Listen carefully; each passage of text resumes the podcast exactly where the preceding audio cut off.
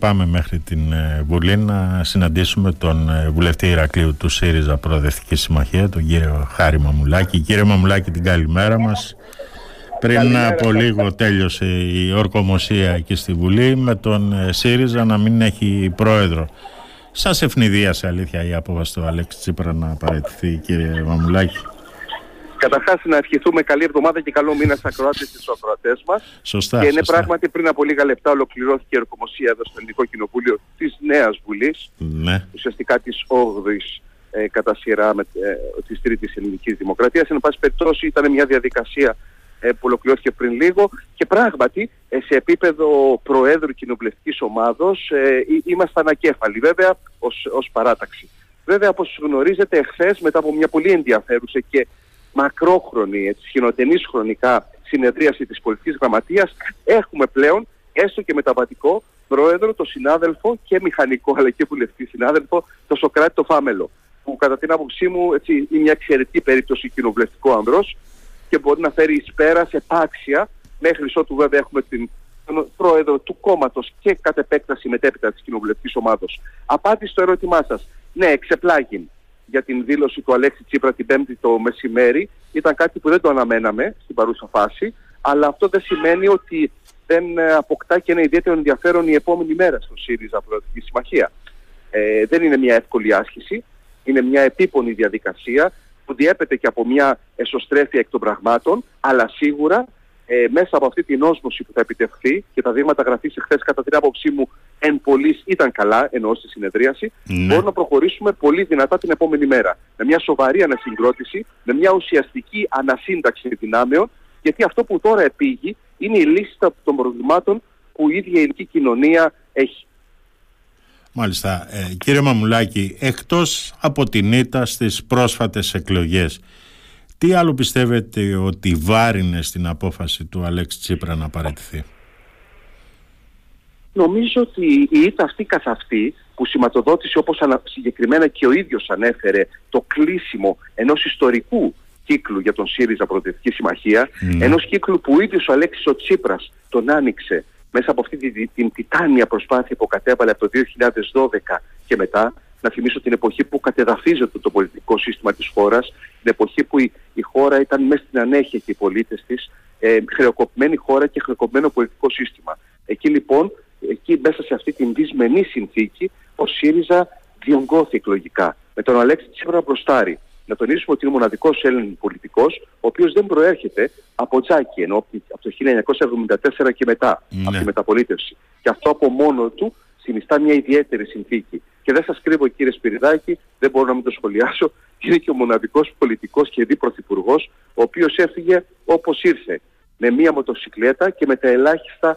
Ε, αν θέλετε, σε επίπεδο ε, βιωτικού επίπεδου, ε, ένας κανονικός άνθρωπος, ένας πραγματικά άνθρωπος που ανήκει στη μεσαία τάξη, ούτε γόνος ε, οικογενειών ε, βαθύπλουτων από την πολιτική, ούτε τίποτα άλλο.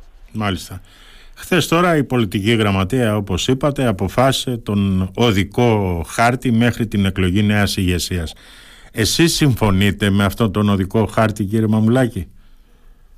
Λοιπόν, ε, νομίζω ότι εδώ είναι μια σολομόντια λύση, κύριε Σπυριτάκη. Γιατί ναι, το λέω αυτό, κατατέθησαν τρεις διακριτές χρονικές προτάσεις. Η μία μιλούσε για ακαρίες κινήσεις και ήδη εκλογή εντός Ιουλίου του Προέδρου του κόμματος. Η δεύτερη ήταν αρκετά πιο ε, μακροπρόθεσμη και μιλούσε για εκλογές μετά τις αυτοδιοικητικές, δηλαδή για εκλογή Προέδρου μετά τις αυτοδιοικητικές εκλογές. Ναι. Και η τρίτη τελικά, η οποία επικράτησε, ήταν η σολομόντια κατ' εμέ λύση, που ουσιαστικά εκκινούσε τις διαδικασίες άμεσα και εκλογή Προέδρου αρχές Σεπτέμβρη. Άρα ο νέος πρόεδρος του ΣΥΡΙΖΑ θα μπορεί κάλλιστα να είναι και ο πρόεδρος ο οποίος θα παρουσιάσει στη Διεθνή Έκθεση Θεσσαλονίκης το οικονομικό μας πρόγραμμα, την οικονομική μας και κοινωνική μας πρόταση για το επόμενο διάστημα.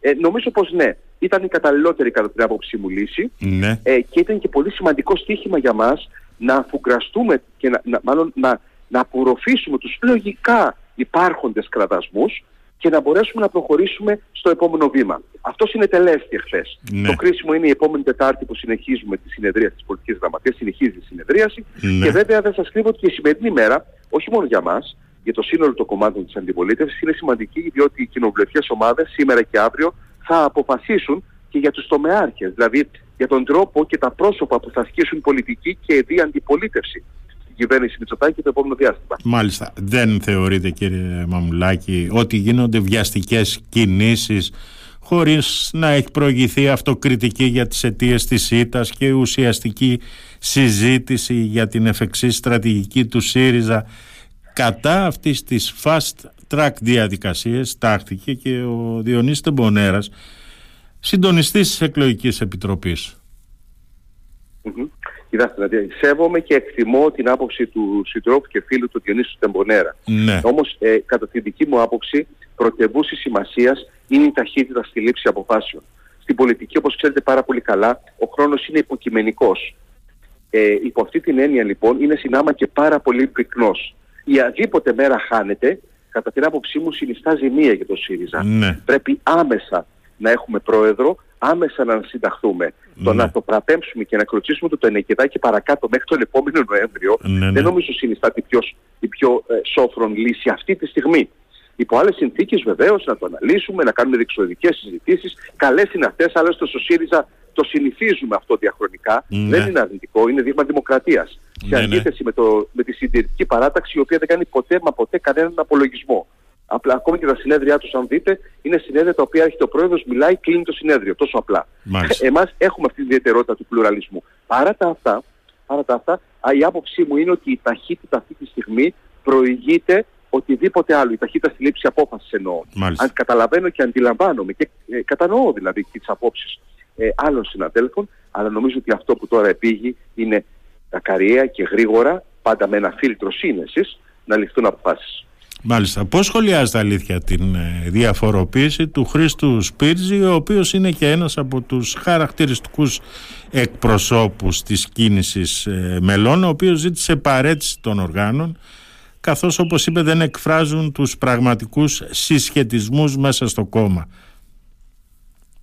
Ε, η δήλωση του Χρήστου του Σπίρτζη με εξέπληξε. Ε, με εξέπληξε διότι ο Χρήστος Σπίρτζης είναι μέλος της πολιτικής γραμματείας, ναι, ναι, και μάλιστα νοπά εκλε, ε, εκλεχθέν μέλος, εννοώ το προηγούμενο Ιούνιο, πριν από ένα χρόνο. Ναι, ναι. Ε, δε, βέβαια δεν μπορώ να πω περισσότερα γιατί δεν ήμουν παρόν στην συγκεκριμένη συνεδρίαση για να μπορώ να ακούσω ακριβώς το τι μετέφερε. Εντάξει, αλλά μα έκανε δηλώσεις και, έκανε δηλώσεις και μετά την πολιτική γραμματεία ο, ο, ο κύριος Σπίρτζης. Ναι, ναι, ναι. Ναι, on camera. Ναι, ναι. Όπως και εντάξει, το διαφωνώ καταρχάς με αυτές τις δηλώσεις. Νομίζω ότι μόνο εσωστρέφεια παράγουν. Κατανοητό από την πλευρά του να σκέφτεται και να έχει την άποψή του, θεμητό. Ε, Δεν, δεν άκουσα κάποιο άλλο, βέβαια, να σου πω την αλήθεια. Ο μοναδικός δηλαδή ο οποίος έδειξε μια έτσι αντίθεση, αν θέλετε ακόμα και δυσαρέσκεια, ήταν ο Χρήστος Σπίρτζης. Ναι. Είναι πάρα πολύ ευχάριστο ότι δεν υπάρχει άλλο πρόσωπο. Το συνηγόρησε, βέβαια, βέβαια και ο κύριος Πολάκης πάνω σε αυτό, κύριε Μαμουλάκη. Εντάξει, εντάξει, εντάξει, οκ. Okay, ναι. Okay, το ακούω. Δεν... Αλλά είναι, νομίζω ότι είναι μια συντριπτική ε, μειονότητα στην ε, μειοψηφία, αν θέλετε.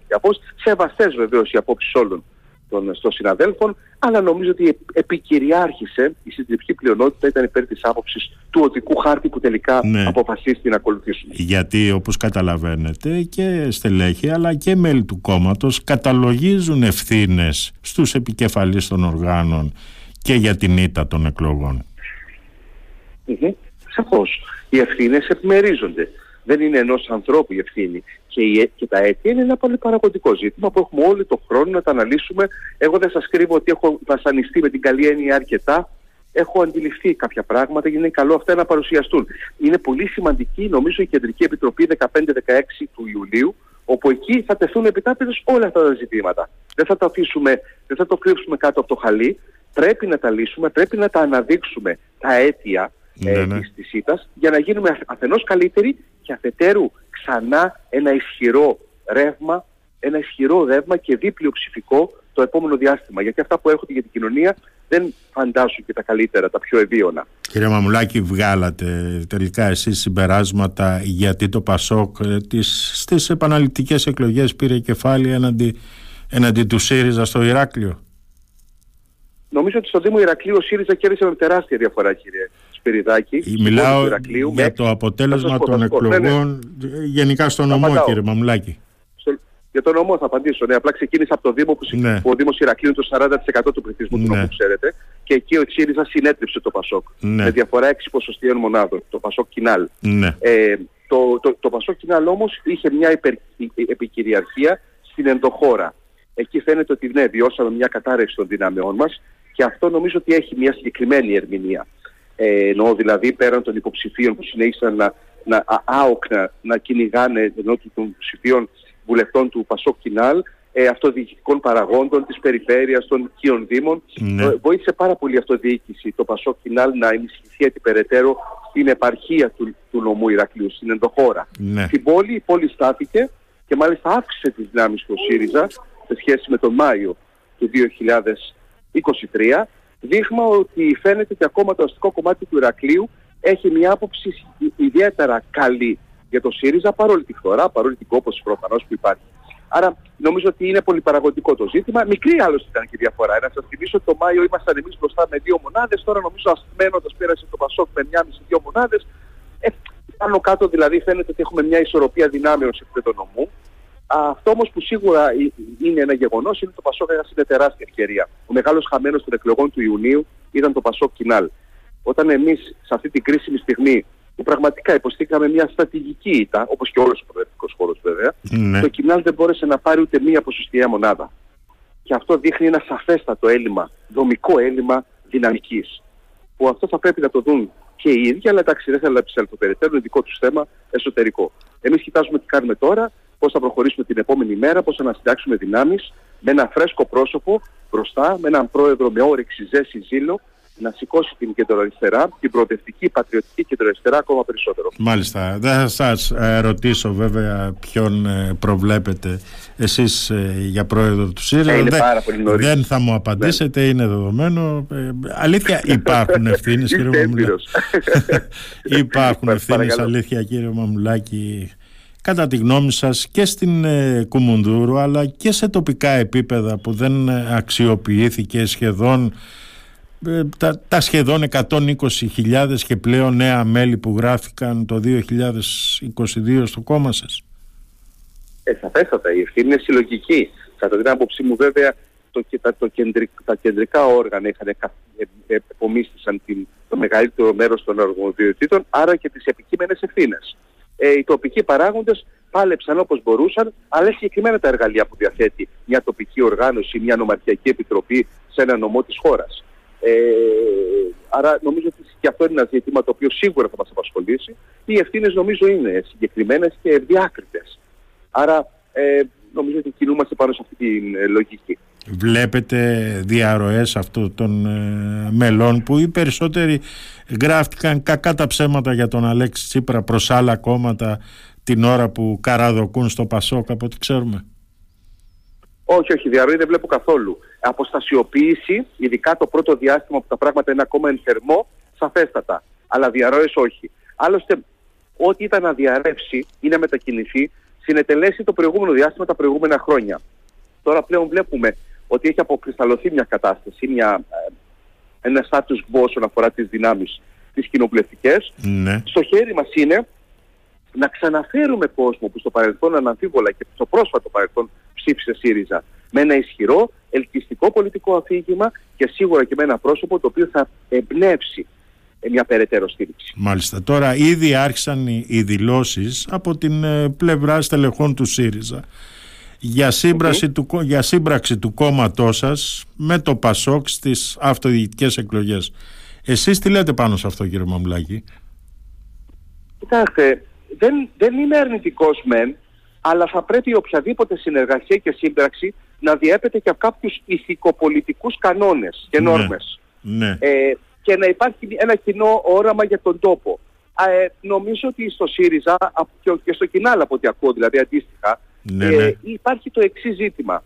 Υπάρχει μια ε, διάθεση να στηριχθούν προφανώς οι δεκατρείς υποψήφοι περιφερειάρχες και κάποιοι μεγάλοι δήμοι. Ναι. Άρα δεν μιλάμε για μια καθολική στήριξη σε όλους τους δήμους της χώρας. Μέσα σε αυτούς ε, είναι τώρα, και ο Δήμος Ηρακλείου. για τον ΣΥΡΙΖΑ σίγουρα. Ναι. Αυτό το, το, το λέω με τα πάσα βεβαιότητος. Προφανώς ο, ο Δήμος Ηρακλείου είναι, πολύ, είναι σε πολύ μεγάλος Δήμος για να, για να είμαστε αδιάφοροι περί αυτού. Ναι. Είναι τέταρτος Δήμος της χώρας με τεράστια δυναμική και προφανώς επιθυμούμε να έχουμε μια στήριξη σε ένα πρόσωπο το οποίο θεωρούμε ότι έχει τα, ε, δι, εναρμονίζεται με το ηθικό, αξιακό και πολιτικό πλαίσιο που ο ΣΥΡΙΖΑ Προοδευτική Συμμαχία πρεσβεύει. Μάλιστα. Επομένως, θα στηρίζατε μία υποψηφιότητα ενδεχομένως που θα προερχόταν από το ΠΑΣΟΚ. Mm, με ξέρω. Κάποιες βέβαια προγραμματικές συγκλίσεις, εννοείται. Ε, θα, θα, θα μπορούσε, όπως και το ανάστροφο περιμένουμε ναι. όμως. Θα μπορούσε ναι. να υπάρχει μια υποψηφιότητα από τον ευρύτερο χώρο του ΣΥΡΙΖΑ, του ναι. κέντρου αριστεράς, και το κέντρο ή το ΠΑΣΟΚ την άλλη θα μπορούσε να στηρίξει. Είναι κάτι ανοιχτό. Κύριε Μαμουλάκη, θα κατεβάσει δικό του, υπο, δικό του υποψήφιο ο ΣΥΡΙΖΑ στο Ηράκλειο? Τι, τι βλέπετε εσείς? Αυτό, είναι, α, αυτό νομίζω ότι η απάντηση σε αυτό το εύλογο ερώτημά σας ναι. θα δοθεί σε λίγα είκοσι τέσσερις ώρα. Διότι έχουμε πει στον Ιούλιο, ναι. τα περιθώρια πλέον είναι πάρα πολύ στενά. Ε, Ήδη μιλήσαμε με τον Σωκράτη Φάμελο, τον πρώην, τον πρώην, πρώην αυτοδιοικητικός ο κ. Φάμελος και πρώην ναι, υπουργός ναι, και ναι. πρόεδρος πλέον της κοινοβουλευτικής μας ομάδος, για άμεση σύσταση της Επιτροπής ώστε να κριθούν και να δοθούν οι στηρίξεις εκεί που πρέπει ή εν πάση περιπτώσει εκεί που επιθυμεί το κόμμα και εκεί που υπάρχουν πρόσωπα. Γιατί το τονίζω, στην αυτοδιοίκηση τα πρόσωπα κάνουν τη διαφορά. Σωστά. Κόμματα, χρώματα έρχονται σε δεύτερη μοίρα. Σωστά, διότι σωστά. αν δεν υπάρχει καλή τοπική διοίκηση, το αυτοκίνητό σου θα σπάσει στη λακκούβα και τα σκουπίδια θα μυρίζουν όταν γίνει αποκομιδή. Άρα θέλω να πω λοιπόν ότι εδώ είναι πάρα πολύ κρίσιμη η επιλογή του προσώπου και αυτό σίγουρα σίγουρα με την καλή έννοια μας βασανίζει αρκετά. Βλέπετε κάποιον από τους ήδη υπάρχοντες υποψήφιους για τον Δήμο Ηρακλείου να βρίσκεστε πιο κοντά, κύριε Μαμουλάκη? Επιτρέψτε μου σε αυτό το σημείο να μην τοποθετηθώ περαιτέρω, διότι πρώτον ούτε εγώ δεν έχω ασχοληθεί ιδιαίτερα αυτό το διάστημα λόγω των εθνικών εκλογών, προφανώς, αλλά και λόγω του γεγονότος ότι η ίδια η Επιτροπή που θα εξετάσει τις περιπτώσεις των υποψηφίων, ναι, έχουμε ναι. και ένα θέμα εδώ στο, εκεί στο Ηράκλειο, έχουμε και ένα ζήτημα στην πόλη μας, δηλαδή... είναι ότι δεν έχουν εκδηλώσει, θα σας πω, παρόλο που έχουμε μπει στον Ιούλιο, ναι, ναι. επίσημο ενδιαφέρον για την πόλη, ναι. έχουν εκδηλώσει πολύ λίγοι. Ναι. Δηλαδή δεν έχουμε δει ακόμα τη Νέα Δημοκρατία π.χ. να ανοίγει τα χαρτιά της, ναι. το Πασό Κοινάλ επίσης καθόλου. Ναι. Μου είπατε, με ρωτήσατε πριν για ιονείς συνεργασίες. Ναι. Μα όταν δεν υπάρχει καν πρόταση από την άλλη παράταξη, πώς θα μπορούσε αυτό να γίνει? Άρα λοιπόν νομίζω ότι ε, ε, είμαστε μπροστά σε μια, ε, εκτιμώ τουλάχιστον, στο πρώτο δεκαπέντε του Ιουλίου, ναι. σε, μια, σε μια σειρά από ανακοινώσεις ή τέλος πάντων εκδηλώσεις ενδιαφέροντος από άλλους υποψηφίους. Έχει καταλήξει ο ΣΥΡΙΖΑ τι θα κάνει με την περιφέρεια Κρήτης, ε, κύριε Μαμουλάκη? Θα στηρίξει τον ε, Σταύρο Αρναουτάκη? Ε, περιφέρειες, όπως σας είπα, σίγουρα θα δώσουμε στηρίξει σε όλες τις περιφέρειες. Τώρα η περιφέρεια Κρήτης είναι μια ιδιαίτερη περίπτωση λόγω του, του κυρίου Αρναουτάκη, ο οποίος είναι περίπου δεκαπέντε χρόνια στα ηνία της της περιφέρειας Κρήτης με τρεις θητείες. Ναι. Ε, δεν σας κρύβω ότι είναι ένα, ένα ζωτικό ερώτημα. Εγώ τώρα τοποθετούμε προσωπικά. Ναι. Είναι αυτό που δεν έχει καταφέρει ο, ο κύριος Αρναουτάκης να πετύχει σε τρεις θητείες και θέλει από τον κρητικό λαό και τέταρτη. Αυτό θα ήθελα να ακούσω μια απάντηση ναι. σε, αυτό το, σε αυτό και μόνο το ερώτημα. Τώρα όμως από εκεί πέρα είναι ένας άνθρωπος που στηρίχθηκε αναμφίβολα από εμάς ναι. το δύο χιλιάδες δεκαεννέα. Ε, όπως μπορούσαμε και νομίζω ότι ε, επέτυχε η, η εν λόγω στήριξη. Τώρα είμαστε δύο χιλιάδες είκοσι τρία, υπάρχει μια πολιτική δυναμική που αναπτύσσεται. Ε, περιμένουμε, νομίζω ότι τα αρμόδια όργανα θα αποφανθούν. Δεν έχω κάτι πάντως υπόψη μου περί το αντιθέτου στην παρούσα φάση που λέμε. Τώρα βέβαια θα κάνω ένα σενάριο και το οποίο ακούγεται ευρέως ε, στο Ηράκλειο. Σας ενδιαφέρει η θέση του Περιφερειάρχη για την επόμενη πενταετία, μεθεπόμενη πενταετία, κύριε Μαμουλάκη? Και Σπιδάκη, μόλις πριν από λίγα λεπτά ορκίστηκα στο Ελληνικό Κοινοβούλιο. Ε, θα ήταν τουλάχιστον ναι, αδόκιμο το το για το να προχωρήσω σε οποιαδήποτε σχόλιο γύρω από αυτό. Ναι. Δώσαμε μια μεγάλη μάχη σε μια πολύ δύσκολη συγκυρία τον χώρο που ε, βληθήκαμε πανταχώθεν επί τέσσερα ολόκληρα χρόνια από ένα απίστευτο μηδιακό σύστημα και οικονομικό σύστημα. Ναι. Το ξέρετε, δεν χρειάζεται να παραλάβω και δεν είναι φυσικά από το σταθμό σας ή τα ναι. περιφερειακά μέσα. Ναι, ναι. έξι μηδέν είμαστε στα κεντρικά ραδιοτηλεπτικά και εννιά ένα στα κορυφαία site της χώρας. Ναι. Τόσα χρόνια. Και παρόλα αυτά αντέξαμε. Αντέξαμε με τον τρόπο που, που, που συνετελέστη αυτό. Η, ο, όλο μου το είναι και το, αν θέλετε, και ο τρόπος σκέψης μου σε πολιτικό επίπεδο είναι πώς θα μπορέσουμε να ανασυντάξουμε το κόμμα, να του ξανασορεύσουμε τη δυναμική που σίγουρα διαθέτει για να προχωρήσουμε παρακάτω και να είμαστε ένα ουσιαστικό πολιτικό ανάχωμα σε μια νεοφιλελεύθερη, εκτιμώ, ελπίζω πως όχι, αλλά εκτιμώ λέλαπα, ναι, η οποία έρχεται και σε μια πολύ δύσκολη δημοσιονομική συνθήκη για την ίδια τη χώρα μας, την πατρίδα μας. Μάλιστα. Κύριε Μαμουλάκη, εντάξει, καταλαβαίνω. Ε, έκανα κάποιες ερωτήσεις που ήμουν σίγουρος ότι δεν θα πάρω απάντηση, αλλά εγώ όφυλα να τις κάνω. Μπας, κάνατε όμως. Μπας, μπας και βγάλω κάποια είδηση παραπάνω.